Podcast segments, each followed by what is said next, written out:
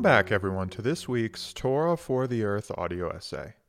I'm your host, Charlie Forbes, and this week I'll be addressing the dual reading of Parashat Bahar and Parashat Bechukotai. Bahar is Hebrew for at the mountain. It describes how God spoke to Moshe on Sinai and revealed the laws which pertain to the sabbatical year, known in Hebrew as Shemitah. In chapter 25, verse 2, we read, quote, When you come into the land that I give you, the land shall observe a Sabbath rest for Hashem. End quote. The comparison between the sabbatical year and the Sabbath is both serious and symbolic. On one level, we can see a simple pattern. Human beings are commanded to work for six days and then rest on the seventh. The commandment of the sabbatical year functions in the same way. Human beings are allowed to work and harvest from the land for six years, but must allow it to lay fallow on the seventh. On another level, observance of both the weekly Sabbath and the Sabbath of the land are about honoring the sanctity of God's creation. They're about maintaining proper boundaries between the sacred and the mundane, and infusing our actions with higher meaning and purpose. With every cycle of seven, from the weekly Sabbath to the Shemitah and ultimately the Jubilee year, which is known in Hebrew as Yovel, which occurs every 50 years, we recognize that our lives exist within cycles that are fundamental to creation. In Judaism, seven is a number that signifies completion. It's representative of a larger concept related to the transformation of form and the inherent tendency of the material world to move towards greater complexity. All of the laws that are outlined in the Torah are about perpetuating that tendency towards greater complexity.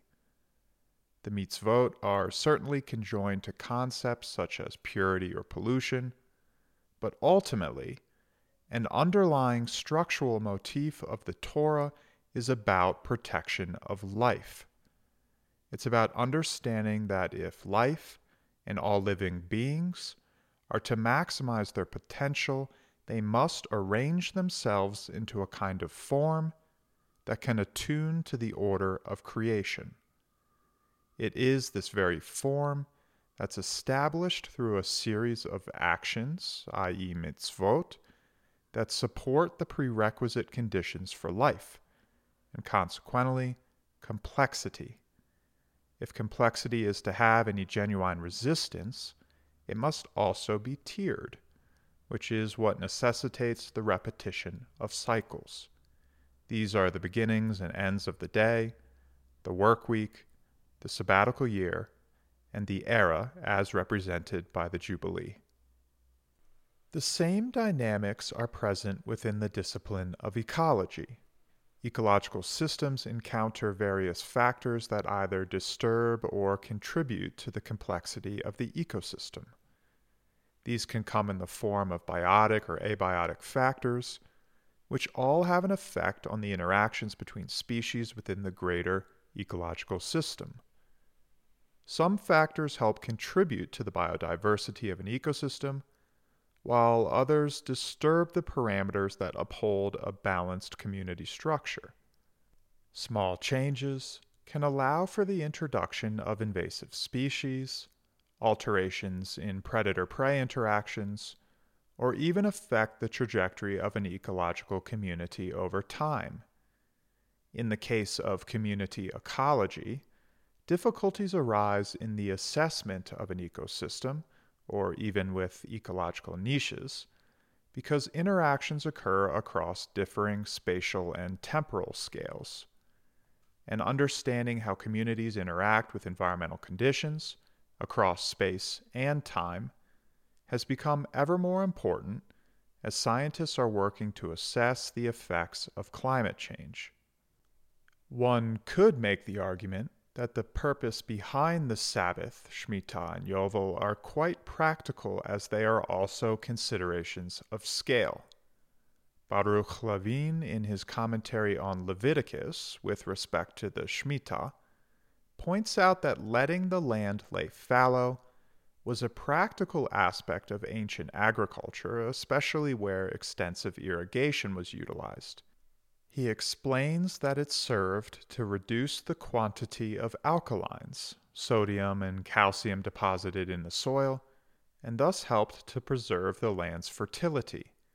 In this way, there are inherently scientific components to the laws regarding the Sabbath of the land. This cannot be discounted. In any industrial society, particularly ours, any land would benefit from some rest. By eliminating all forms of human induced ecological disturbance, whether it be for a day or for a year, this would then allow for some properties of complexity to emerge. But periods of rest will never negate harmful agricultural practices. Making the argument that the Shemitah is healthy for the land is like advocating for kashrut because it has healthy food combining principles. It may be true, in some instances, but only because they're simply side effects. They don't resolve the more holistic theological concerns related to the order of creation. The mitzvot and the sabbatical laws that are linked to the land reveal a sacred interface. Performance of the mitzvot ground us in space, while the Sabbath, Shemitah, and Yovel all occur at differing intervals of time. The harmonization between actions that occur in space with the maintenance of sanctuaries that occur in time is about the human responsibility to return creation to its proper relationship with God. One cannot deny the truly beautiful socio-economic practices that are outlined in Parashat Bahar. The produce in the fields during the Shemitah is left for the animals and the economically disadvantaged.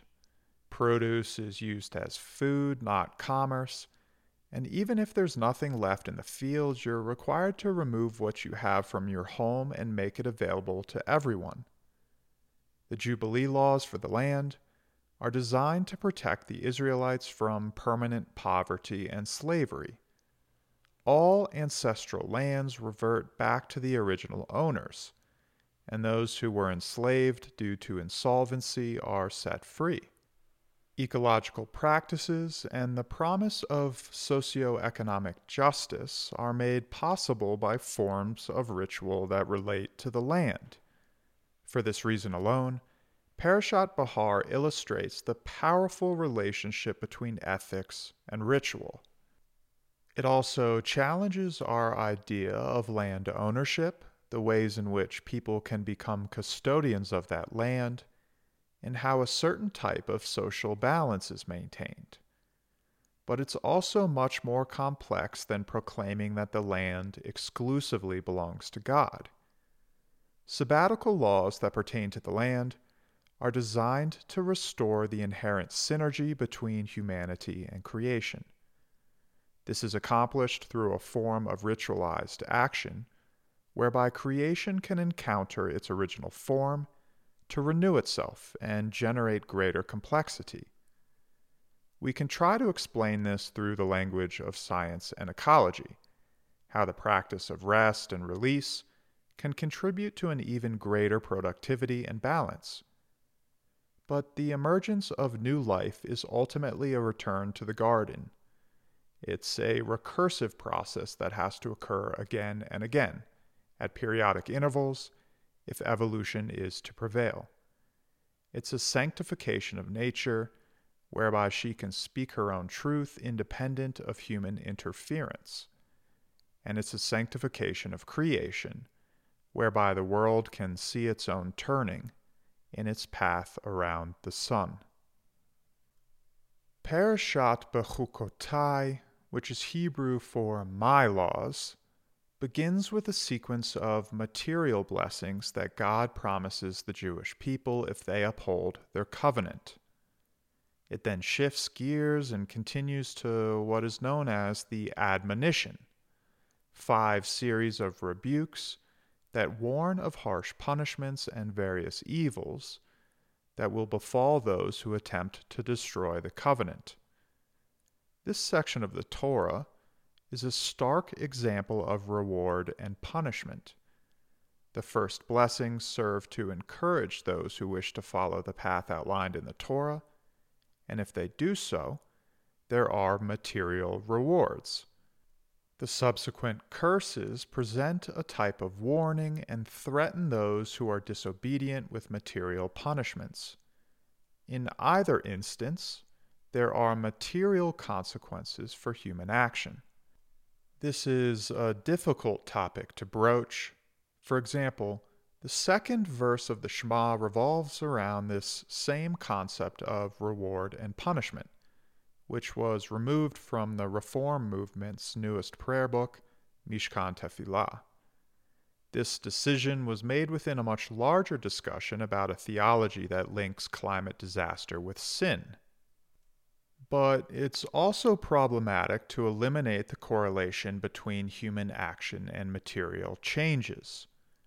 Whether the consequences are delivered by God or by some other force is an incidental discussion in a world where human action is ravaging the planet.